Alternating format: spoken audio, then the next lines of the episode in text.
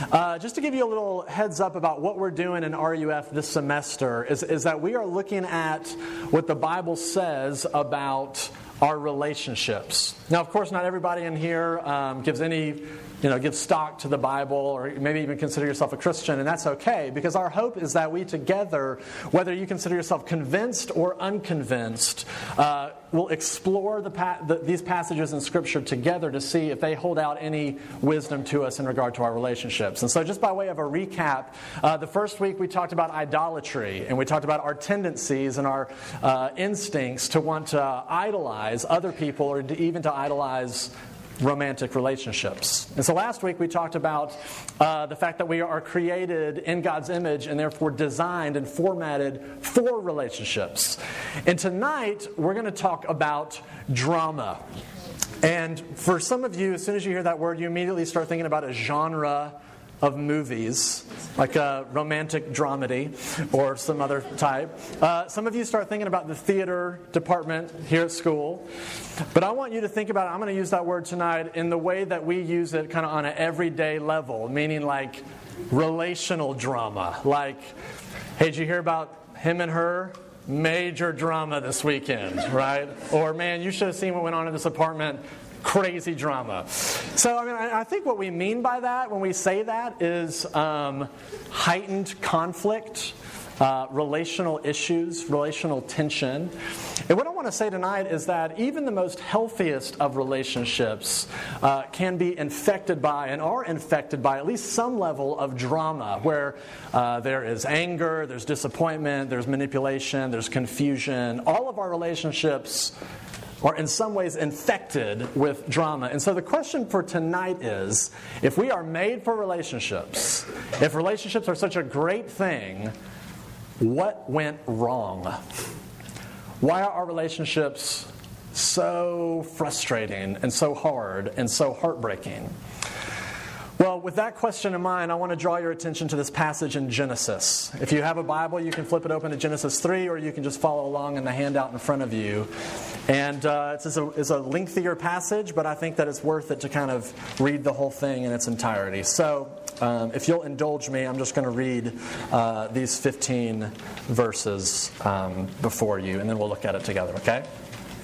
Genesis chapter 3, beginning in verse 1. Now the serpent was more crafty than any of the wild animals the Lord God had made. He said to the woman, Did God really say, You must not eat from any tree in the garden? And the woman said to the serpent, We may eat fruit from the trees in the garden, but God did say, You must not eat fruit from the tree that's in the middle of the garden, and you must not touch it, or you will die. You will not surely die, the serpent said to the woman. For God knows that when you eat of it, your eyes will be opened, and you will be like God, knowing good and evil. And when the woman saw that the fruit of the tree was good for food and pleasing to the eye, and also desirable for gaining wisdom, she took some and ate it. And she also gave some to her husband who was with her, and he ate it. And then the eyes of both of them were open, and they realized they were naked, so they sewed fig leaves together and made coverings for themselves. Then the man and his wife heard the sound of the Lord God as he was walking in the garden in the cool of the day, and they hid from the Lord God among the trees of the garden. But the Lord God called to the man, Where are you? And he answered, I heard you in the garden, and I was afraid because I was naked, so I hid. And he said, Who told you that you were naked? Have you eaten from the tree that I commanded you not to eat from? And the man said, The woman you put here with me, she gave me some fruit from the tree and I ate it. And then the Lord God said to the woman, What is this you have done? And the woman said, The serpent deceived me and I ate. So the Lord God said to the serpent, Because you have done this, Cursed are you above all the livestock and all the wild animals. You will crawl on your belly and you will eat dust all the days of your life. And I will put enmity between you and the woman, and between your offspring and hers. He will crush your head and you will strike his heel. This is God's word for us tonight. If you would, just pray with me and pray for me as we consider this passage together, okay? Uh, so let me pray. Father, I would ask that in these next few moments that you would be our teacher, that you would uh, come and make that which is hard to understand um, accessible. I pray that you would open up our eyes, that you would indeed unclog our ears, and give us the ability, maybe for the first time, to, to really see um, that which is beautiful and that which is good and that which is true. So, would you do that? That is our uh, prayer now, we would ask, and we would ask in Jesus' name. Amen. Uh, okay, so I just want to answer three questions about this passage concerning our relational drama. Okay? Here are the questions What went wrong with us personally? What went wrong with us relationally? And then what is the only hope that can restore both of these problems? Okay? So, what went wrong with us personally? What went wrong with us relationally? And then what's the one hope that we have to fix it? Okay? So let's look at um, uh, what went wrong with us personally. Again, the context for this story in Genesis 3 is creation. That, that as the story of the Bible goes, God has created uh, people in order that they would love God and love their neighbor. And so, the sort of the foundational truth from the opening of the Bible is God is the creator, we are the creation. God is the king, we are the subjects. Or, in other words, uh, there is somebody on the throne, and it is not you, and it is not me. There is somebody on the throne, and it is not us. And so, what happens in this story is if you, if you kind of look at it in its entirety, Adam and Eve knew that God was their king and that they were to live in basically submission to the way that he decided to rule their lives. And so, what happened is, of course, Satan, in the form of uh, a serpent, comes and he asks Eve, Okay, what did God tell you to do? And she says, Well, God said that we shouldn't do this thing or else we're going to die. And Satan goes, Of course, you're not going to die. And so what he does is he makes a case for Adam and Eve to do this thing, even though God has already made this case for them not to do this thing. So here's what, here's what Eve does is she looks at these two options. Here's what God says, here's what the serpent says, and she says, I will decide myself. Now, that doesn't seem like a very big deal. You know, you may think, oh, she's just sort of critically thinking about her options. But as soon as she did that, there was this seismic shift intellectually for her because she was basically saying, Look, God doesn't get to determine reality for me, I do. I get to choose between these two options. Seismic shift away from God's authority.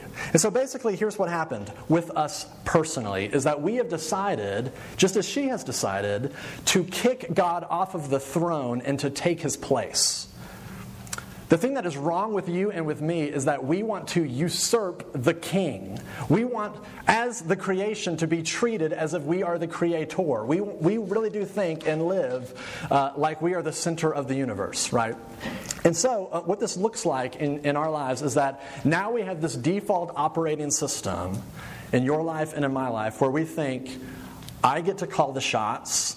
I get, I get to determine what is true about the world. I get to interpret reality according to how I see it instead of according to how God sees it. And so, one of the ways that this looks like is that we just start tacking on the phrase, for me, at the end of our sentences. You know what I'm talking about? Where we say, well, that may be true for you, but that's not true for me. You think, okay, I don't, I don't think that's how truth works. But that's what we start to do. Or we say, you know, I don't think getting drunk is, you know, a big deal. It's not a sin to me. And what we do is, what we're, what, we, what we're doing by tacking on those two words is there's this enormous assumption in place that basically says, I get to determine what is true about reality instead of God, which is basically us putting ourselves in the place of God. Now, for those of you who are big fans of uh, the show Lost, I mean, what is John Locke's like most repeated phrase throughout the whole series? Don't tell me what I can't do, right? I heard Locke fans out there. Don't tell me what I can't do. I mean, I was at the SRC this week, and I think I heard some dude basically say that on the basketball court. Was, Don't tell me what I can't do. Don't tell me what to do. We do not like being told what to do. Am I right? I mean, if, if you look at the um, emblem on the Virginia state flag, we've talked about this in, in RUF before, but we're going to talk about it again. The emblem on the Virginia state flag is this pretty amazing picture. Here's what the picture is, if you've seen it. Google it if you don't believe me. Um, the picture is, is of a man on his back, dead. And off to the side of him, kind of on the ground, is this crown. So we have this picture of this dead king on the ground, and, and, towering over the top of this dead king is a woman with a spear in her hand and her foot planted on his chest. This is for real. And, and around this, uh, this picture in Latin is sic semper tyrannis, thus always to tyrants. The whole idea is here in America, we do not like kings. And, in fact, our whole country was built on this idea of independence. We will not have a king rule over us. And if you are a king and you come over here and try to rule over us, this is what our women will do to you. right? I mean, this. But what this is, is that this is a picture. The Virginia state flag is a picture of you, and it's a picture of me. We do not want to be ruled. We want to call the shots. We like to think that the world we, we are at the center of uh, the story about the world. And so, what this looks like, if you take this idea that we do not want to be ruled and you trace this theme throughout all of our lives, it just pops up everywhere. I mean, think about the way that we do religion. Think about the way that you think about church or campus ministries. I mean, most students at App think about I'm going to decide where I'm going to go for a church or for a campus ministry based on if it entertains me. I will go there and I'll get plugged in if they have cool music. And so we basically decide based off of style instead of substance. And this is why we so often leave when we stop getting things out of it. When it stops sort of working for us, we leave. It's just all about us. Or think about the way that we do relationships, right? You're in a relationship, and as soon as you get bored, I'm out. As soon as you start to lose interest in the person, I'm done. And I was talking about this with somebody else today that, that the mojo with which we enter into relationships is really a cost benefit analysis. Where if the cost is not that high and I get more benefit out of it, then I'm in. But as soon as the cost starts demanding more of me and I'm not, this is not benefiting me, I'm just, I'm not interested in hanging out with you anymore. If you trace that theme, this is how we think through our religion, our relationships. This is how we think about our money. This is how we think about our time. This is just how we think about our lives is I want to do it my way. And basically what happens is now every relationship is basically a means to making me happy. Every relationship is about me getting my needs met. Regina Spektor um, has this song called Hero. And if you've heard it, at the end of the song, she repeats this line over and over I'm the hero of this story. I don't need to be saved. I'm the hero of this story. I don't need to be saved. And so what happens is that we begin to believe the lie that God and my friends and my family, these are all just the supporting cast in the story about me. I'm the center of it. I get to call the shots. And basically, now all of my relationships are about meeting my needs and making me happy. And this is what has gone wrong with us personally is that we believe the lie that we are at the center of the universe and we're not. So, what happens to us relationally then? Because if you think about it, you have everybody in the world thinking life is about me, my relationships are about me making, you know, getting me happy, meeting my needs. You put all these people in a room together, how is that going to work? What went wrong with us relationally as a result? Well, when we begin when we get untethered from our connection to God, carnage ensues. Uh, this past summer, I got a new computer. And so life is so much better for me now. Because my old computer, which was like six years old, was driving me crazy. You know about the spinny beach ball of death, right? I mean, I would see the little spinny beach ball of death all the time. I'd click on Safari, and the little beach ball thing would pop up, and like five minutes later, it would decide to kind of eventually open up. I'm surprised I never threw the thing against the wall, so there's maturity being demonstrated right there.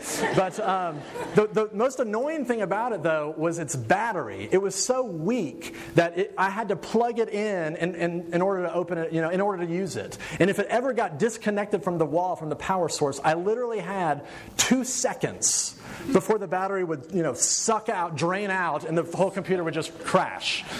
And so it'd be super annoying. I'm at the table, you know, working on my whatever, and uh, my dog would walk by and snag the cord in its foot, on its leg, and I have to like lunge forward to try and like make sure, you know, I got two seconds in order to fix it.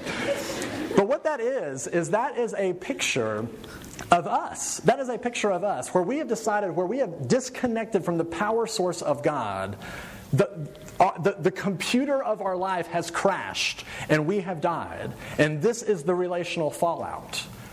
And so, what I want to do is uh, show you that we have begun to pursue intimacy and, and relationships not out of our connection to God, but basically out of selfish interests now. And so all of our relationships, because we're disconnected from God, no longer become okay, how can this relationship be used to glorify God? How can this relationship be used to advance His kingdom? These relationships are about making me happy and meeting my needs. And the fallout of this is sort of, you, you kind of see this threefold pattern in this story. And I want to show it to you. The first pattern we already kind of talked about. The first step in this pattern is, is rebellion, you know, where, where we like to think we're the hero of the story and not God. I've already talked about that. Here's the sort of the second step insecurity and fear. Here's, I, I, get this from verses 7 through 10. Adam and Eve realize that they are naked. And so now, out of, out of fear and insecurity, out, out of shame and guilt, they start covering themselves up, right? They make these little fig leaves to cover, uh, to cover themselves up, meaning they are now dominated by insecurity and fear. And here's what's so important about this is they do not want to be exposed. And so, what they do is that they hide the most vulnerable parts about them from each other, which is, of course, a total breakdown of vulnerability and intimacy. There's just walls up now. And this is really key because what this means for you and for me is that we are desperately afraid of being discovered for who we really are. And so, what, what this means is that we turn into hiders we turn into liars. We, are constantly giving people the Heisman of, of getting in and getting to know us. And so we just lie and we make excuses and we cover up our tracks. This is why, for some of you, there have been deep, recurring, sinful, addictive patterns in your life, and nobody knows about it. And you're too afraid to tell anybody, even your closest friends too afraid to look at somebody and say, Look, I am addicted to pornography. I'm talking to guys and girls with that one. Too afraid, and so we just lie, we don't talk about it, we just cover it up. I mean, there, there are some of you in this room that are struggling with same sex attraction and are too afraid to tell anybody. You've never told anybody, and so you just hide behind something so that nobody else will ever find out. I mean, there, there are some couples in this room who uh, identify themselves as Christians and present to the world that you are mature and spiritual, and yet you don't tell anybody that y'all are really just having sex with each other. Or basically going all the way up until intercourse and then stopping. And so, what, the, what that looks like as you hide and sort of as you lie in that sort of situation is that you only hang out in each other's apartments when the roommate's gone. Or if the roommate does happen to be there, uh, you know, you, you go into your room, close the door behind you so that you can, quote, watch a movie. And you're lying, you're hiding. These are fig leaves that you are putting up that you do not want other people to know about. And it doesn't have to be even in the sexual realm. I mean, we, we do this, I mean, we can hide behind our religion, right? If you do all the right things, you know all the right things to say, all, you use all the right language, you go to all the right prayer meetings, all the right worship nights or whatever, all that can be is just a nice spiritual decoration to divert people's attention away from understanding what the chaos is like underneath. It's all just a big fig leaf of saying, I do not want you to really get to know me, so I'm just going to put up all these religious activities. You know, we can even do this with our personality. Because I know when you come into college, for some of you freshmen, you get here and nobody knows anything about your background. We know nothing about where you came from. And so you really can come to campus and really sort of craft a new personality and a new identity. Say, man, I was this way in high school, but when I get to college, I'm going to be the funny guy, the, the guy with all the confidence. Or I'm going to be really religiously devoted when I get to college. Or what a lot of people do is they just they do the opposite. They say, I was really religious in high school, and I get to college, I'm just scrapping that and doing my own thing. And I want to be known as the guy that drinks everybody under the table and who can handle my alcohol, right? I mean, you kind of can craft your own personality, and all that is is a big fig leaf where you say, I do not want someone to really get to know me, the real me, the me behind this front. This is what is going on. My, um, when I was a junior in college, uh, the very first time I went to my RUF meeting at the University of Oklahoma, we were at the campus minister's house in his living room. There's 15 or 20 people there, and my first time to an RUF thing, and I vividly remember this. He uh, asked this icebreaker question to the group of what CD is in your CD player? For those of you who don't know, CDs are these um, thing called compact discs where you play music on them.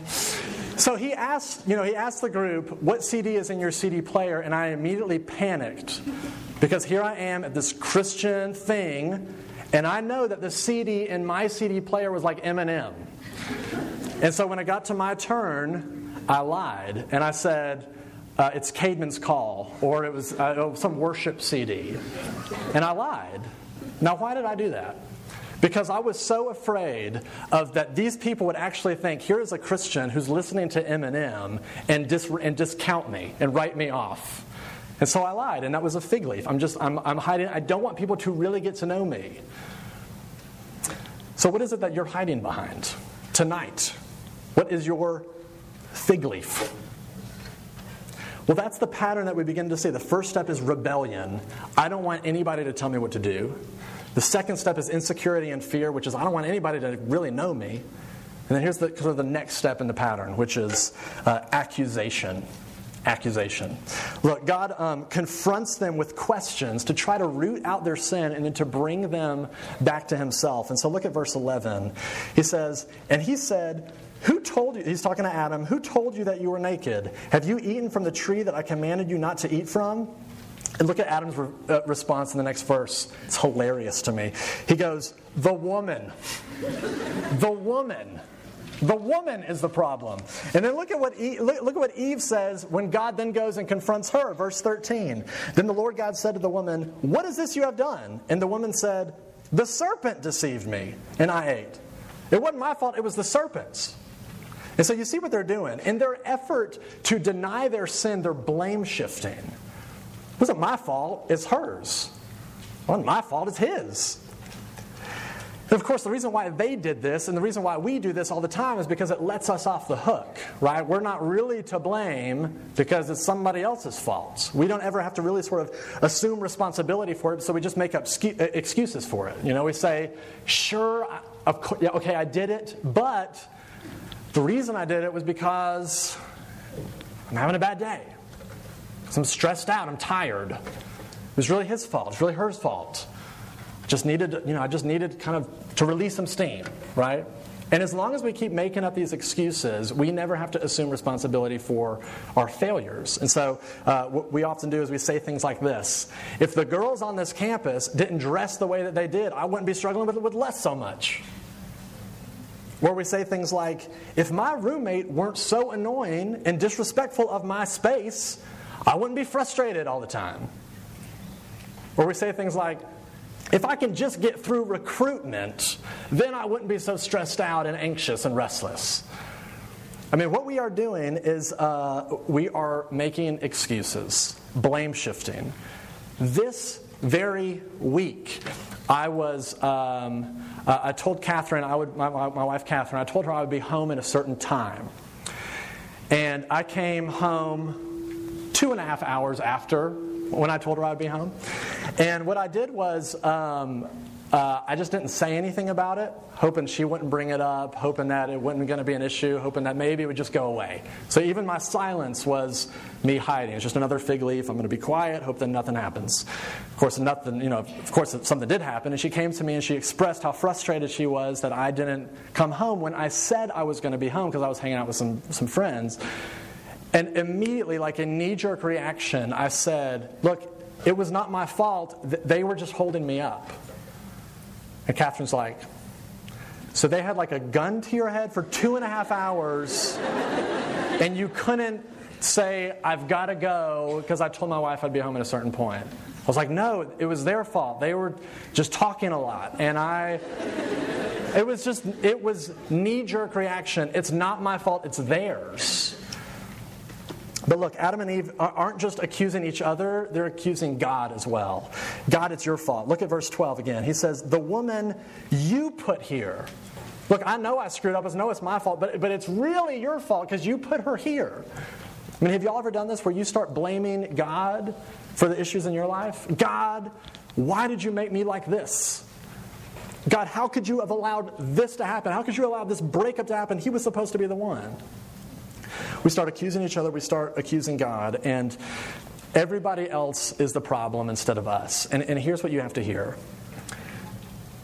you will, you can't help anyone, and your relationships will be doomed to chaos. And you will never find healing ever until you admit that your biggest problem in your relationships is you. You can't help anyone, and your relationships will be doomed to chaos and to failure, and you will not find healing unless you are willing to admit that your biggest problem in your relationships is you. I mean, think about it for a second. You close your eyes and imagine all of the relational issues that you have. So think about your roommates, maybe all of them that you've had if you're a junior or a senior. Look back through all of the issues that you've had with your roommates, all the relational problems. Look at the problems that you've had with your family, the way that they annoy you and the way that they don't understand you, the way they don't get you. Think about your relationship with your friends, what's frustrating there, that they bug you, they hurt you, they betray you. Think about your, your relationship with your boyfriend, your girlfriend, how they get under your nerves sometimes, they drive you crazy, they're part of the struggle. Here's the question What is the one constant in all of those relationships? you. You are. You are the one constant threaded through all of those relationships.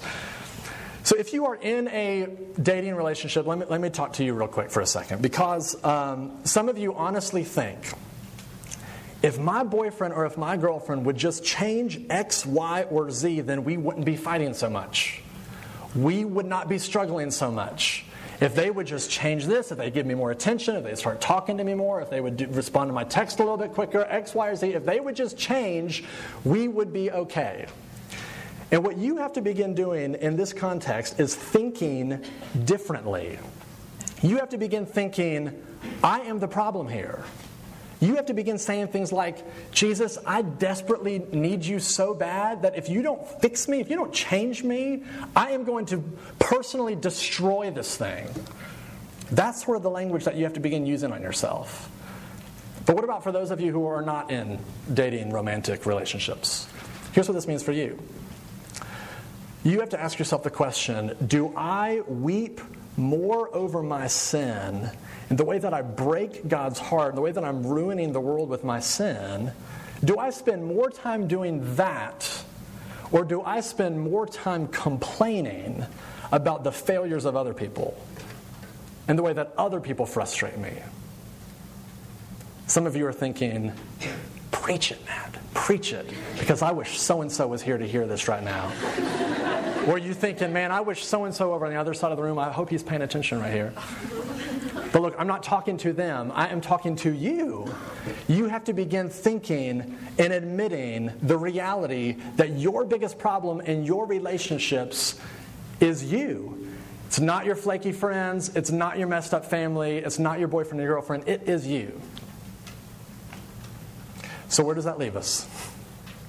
If we are personally rebellious and damaged and messed up, and if our relationships are fractured and messed up as a result, where does this leave us? What hope do we have to fix these two things? Well, of course, um, the hope begins when you begin to realize that there is a bigger story in place here. You, you will begin to get healing for yourself and for your relationships when you begin to become more and more aware of this bigger story in place. And let me tell you what I mean by that. Look at verse 15. God is, is cursing the serpent, and here's what he says I will put enmity, meaning warfare, between you and the woman, meaning the, the serpent and the woman, between your offspring and hers. He will crush your head, and you will strike his heel. Here's what he's doing God is making this promise that there will one day be a descendant from this woman who will crush Satan and sin and selfishness completely, but that he will be damaged in the process. So, of course, this promise right here in verse 15 is pointing forward and ultimately finds its resolution in the person and in the work of Jesus. And so, what happens? Of, uh, okay, how, so how, does, how is Jesus the hope for fixing our messed up relationships? Here is how. Uh, on the night before Jesus was killed on a cross, he too was in a garden, just like Adam. And just like Adam, he had a choice between submitting to God's authority or to rebelling. And just like Adam, he was afraid. But where Adam rejected life and then brought about death, Jesus chose death and therefore brought about life. I mean, where, where Adam hides his shame and his guilt by covering himself up, Jesus is stripped naked, completely exposed on the cross where um, Adam runs away from life and therefore plunges everything into death, Jesus plunges himself into death in order to bring everything back to life. And so, and so here's what this means is that Jesus is Adam in reverse, but better. He is Adam in reverse, but better. He is broken, and in so doing, he crushes the skull of Satan and sin and selfishness. And so, what's happening in this moment is that he is receiving the punishment that rebels like you and me deserve. He is receiving it in order that for you and me, we may receive the welcome and the gracious acceptance by God Himself. And when you begin to live by faith, in the reality of the finished work of Jesus, here is how this all pieces together. Here is how this works. Look about your, think about your security, your, your insecurity and your fear. When you see Jesus stripped on the cross naked for you, what this does is this gives you the power to stop hiding and to stop covering yourself up. Because he was stripped naked in order to bring you in. And so, what that means now is that you have this unbelievable stability and, and security where you can finally be real and intimate and vulnerable with people. Knowing the security of his love and his acceptance for you melts away your insecurity and your fear. Okay, think about the way that we blame shift and we accuse each other. When you see that Jesus was, was crushed for your sins, what this begins to do is that you now have an unbelievable confidence and a security that I, can, I, can't, I can't lose God's love. I have it, it's, it's secure, it's, it's, it's finished. So therefore, I don't have to live a whole life of justifying myself, making excuses, being defensive. I can finally be real and honest and start assuming responsibility for the ways that I'm screwed up. I can start telling the truth about myself instead of blaming everybody else because the security of the gospel provides that for me let me close with this and try to piece this together. Uh, my wife and I, we've been married for, for about five years now, and when we first got married, uh, my relationship to her drastically, radically changed. Because once we said I do and we were officially married, I was no longer worried about is she the one? I, I was no longer worried that she was going to break up with me when I'm being a tool to her. I, I, was no longer worried and insecure that something was wrong in our relationship because she, she hasn't returned my text after 10 seconds. All of that insecurity was melted away because the stability of our relationship provided this unbelievable new security in me. And my relationship to other girls radically changed. There's no more flirting going on. I'm no longer taking girls on dates, which didn't really happen all that much anyway, but, but, it, but there was no more going out with other girls. Now, your relationship with God is the same way. When you begin to trust in Jesus, it's like you are married to Him in a way. And what this means is that He begins to provide the stability and the security for you where you now can start to live in light of that unbelievable security and say, okay, I don't have to be so insecure all the time. I don't have to live in fear. I don't have to give people a Heisman and live behind fig trees, fig leaves, so that people can actually get to know me. And I don't have to blame other people because Jesus was blamed for me. You see how that security gives you an unbelievable confidence. And yet, your relationship to sin and to selfishness changes as well. When you are married to Jesus, it's like you've broken up with sin and said, okay, I no longer want to flirt with this. I no longer want to take sin out on dates. Selfishness and re- my relationships being about me is no longer a part of my life. I've broken up with it in order to get Him. And so, really, regardless of where you consider yourself, regardless if you consider yourself a Christian or if you don't consider yourself a Christian, the invitation of this passage is the same and it is to come to Him. Because Jesus really is the only hope to restore you personally and to restore your relationships. That is the hope, and that is the invitation. So pray with me. Father, in light of this, in light of the security and the confidence that we have in the gospel, would you give us faith?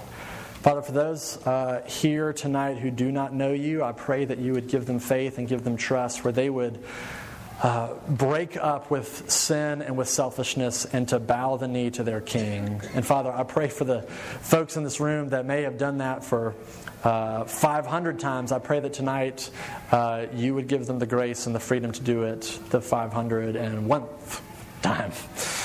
Uh, so, would you do that? Uh, we would ask and we would pray in Jesus' name. Amen.